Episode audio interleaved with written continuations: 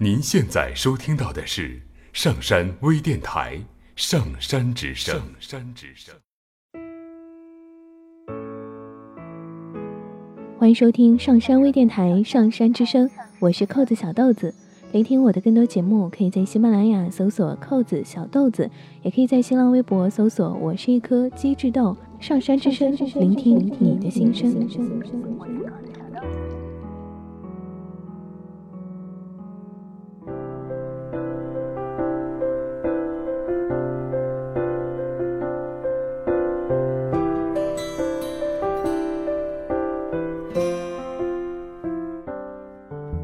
如果你是一个女生，你有没有想过一个女生究竟应该干什么？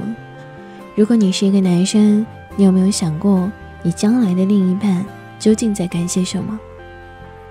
好久不见，我是扣子小豆子，今天要和大家分享到的文章就叫做《女孩子该干什么》。这篇文章呢是我在微博上看到的，看完之后觉得特别特别的对我胃口。只不过，可能当中的一些言论并不会得到你的支持，因为每个女生的价值观和人生观都不同。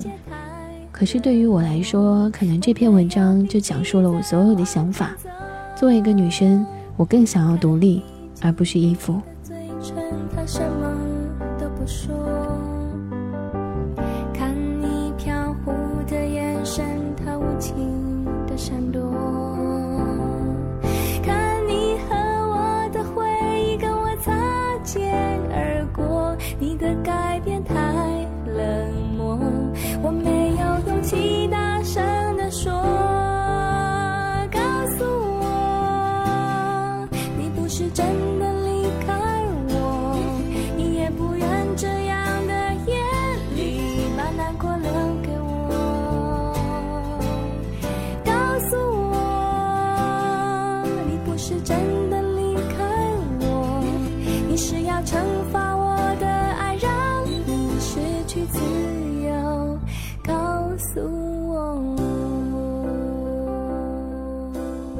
我的大学室友里有几个外国的留学生。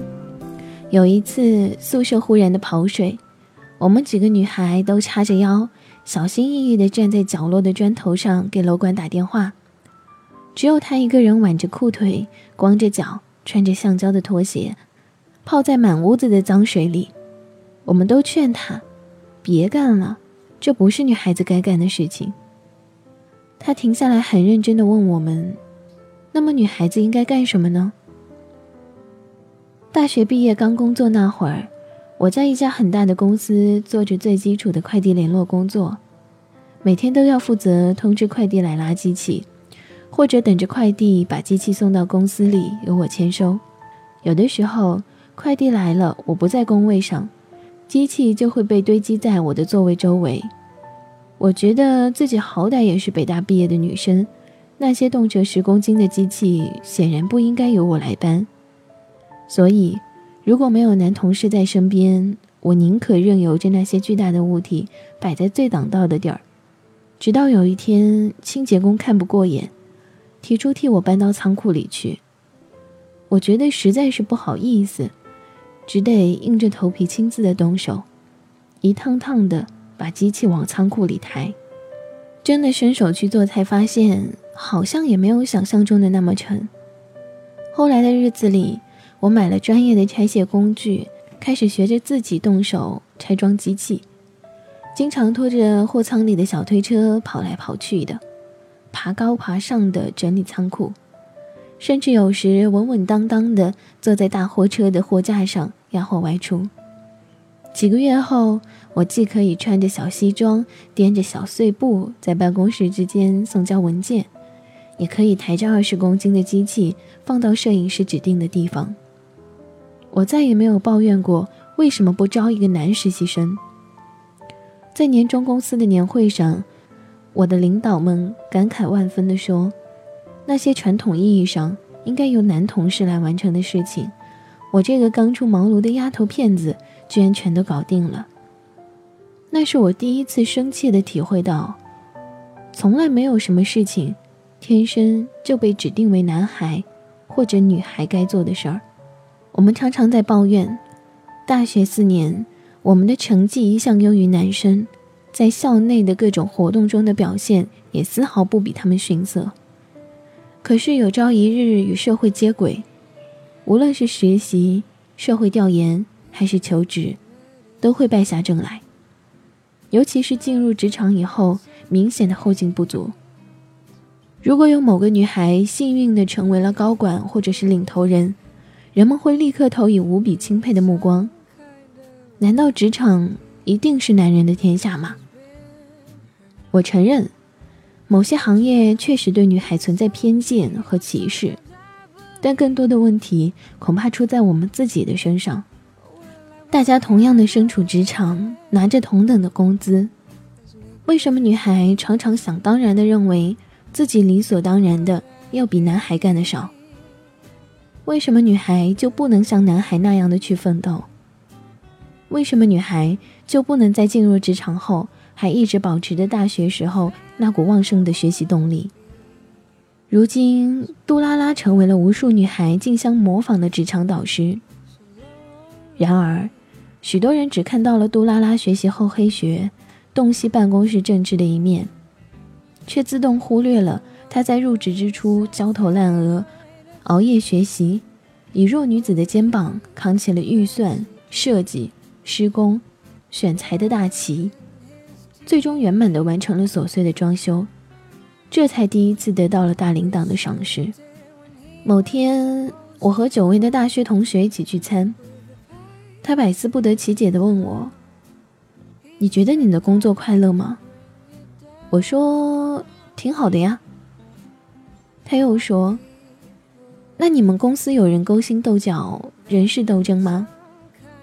我特认真的回答：“我不知道。”他不甘心的接着问：“那你会参与到公司的团体帮派吗？”我反问：“有帮派吗？”我不知道。他扭动了一下自己的坐姿，继续的追问：“你们的同事会故意的欺负你，或者故意的躲着你吗？”我又想了许久，还是说不知道。他挠头问：“难道你不想深入的了解一下自己的工作环境吗？”我答：“没时间啊。”他最终感叹道：“难道你只关心自己手头的工作吗？”我放下筷子，认真的回答：“我每天要高效率的学习和完成我的工作，尽量的按时下班，要更新博客，要写专栏。”要为那本被出版社编辑追着我的书继续提纲，还要随时和公益组织联系做项目。你觉得我有时间和精力去了解别的事情吗？我见过太多把精力分散于打扮、恋爱、四处打听八卦、热衷于毫无意义的小道消息的女孩。作为专栏作家，我每天都会收到很多很多女孩的来信。其中百分之八十都像怨妇一般的向我细数自己的职场抱怨，他们无比信任的把自己在职场上遇到的每一个小纠结都详细的说给我听，生怕我不了解他们所处的水深火热，比如谁歧视自己了，谁指桑骂槐的讽刺自己了，谁瞪了自己一眼，谁勾心斗角的给自己穿小鞋了，谁压着不让自己升职，谁上位了。然后向我请教怎么办，该怎么和这些人斗智斗勇。于是，这些从小努力学习、一直是人尖上的女孩，就这么的在鸡毛蒜皮的小事上，慢慢耗尽了自己全部的激情和梦想，忘掉了他们自己大学时期曾经精心策划的人生轨迹，错过了很多本可以属于自己的机会。眼睁睁地看着男孩们从昔日大学校园里的吊儿郎当、不务正业，蜕变成了职场精英。最可怕的是，这些女孩总是会用“社会就是那么残酷，总会磨平我的光芒”这样的鬼话来说服自己，也慢慢的相信妈妈说的“女孩要安稳，不要来回的乱跳槽”，老师说的“女孩要会健美操或者是瑜伽”。不要学什么跆拳道，又或者是闺蜜说的女孩要回归家庭，不要野心那么大。然后就这样的让自己慢慢的甘于平凡。从而丢掉了曾经累积下的光荣与梦想，也丢掉了自己的无畏与坚强。我也有过从早到晚的小心翼翼，如履薄冰的在职场颤巍巍讨生活的日子。我也有过因为老板的一个脸色不对，一句话说的不好听，我胆战心惊的过一整天的日子。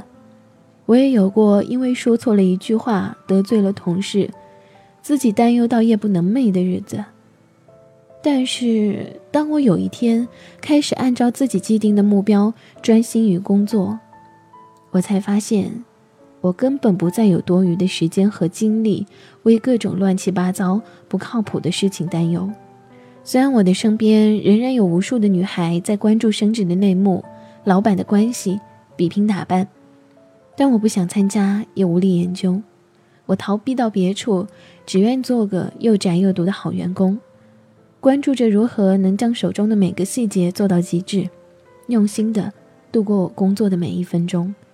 我希望从我手中出来的每一件作品都是艺术品，哪怕它只是一个 PPT，一个 Excel 表格。大学毕业已经一年了，从最初的分散精力到重聚动力，我越来越清晰的看到，大学时代的梦想又呼啦呼啦的飞回来了。那个瞬间，我开始明白曾见的那些风星有多么的愚蠢，我差点儿。就为了这些无关紧要的琐事而放弃了自己多年的奋斗目标，放弃了跟别人完全没有关系，只存在我一个人内心深处的美丽新世界。再看看我的大学同学，一年前走出校门的那一刻，我们是一群多么心高气傲、动力十足、拥有广阔的视野和胸怀的女孩。在大学里，我们动辄可以去英国交换，去美国调研。那个时候，我们总是觉得自己的心里装着整个的世界。可是现在，我们为什么会对工作变得斤斤计较？计较一个报告做的是不是心烦？计较一个箱子是不是应该由男同事搬？计较电脑中病毒是不是应该要由男友来重装？计较生病了是不是必须有人陪着上医院？计较一双新鞋是否第一天穿就有了划痕？我们的内心世界呢？他们去哪儿了？所以一年后的今天，我的很多女同学还站在毕业时的起点上，而同班的男生不知何时的已经悄悄跑到了我们的前头。也许在未来的某一天，我们真的只能够远远的眺望他们的背影了。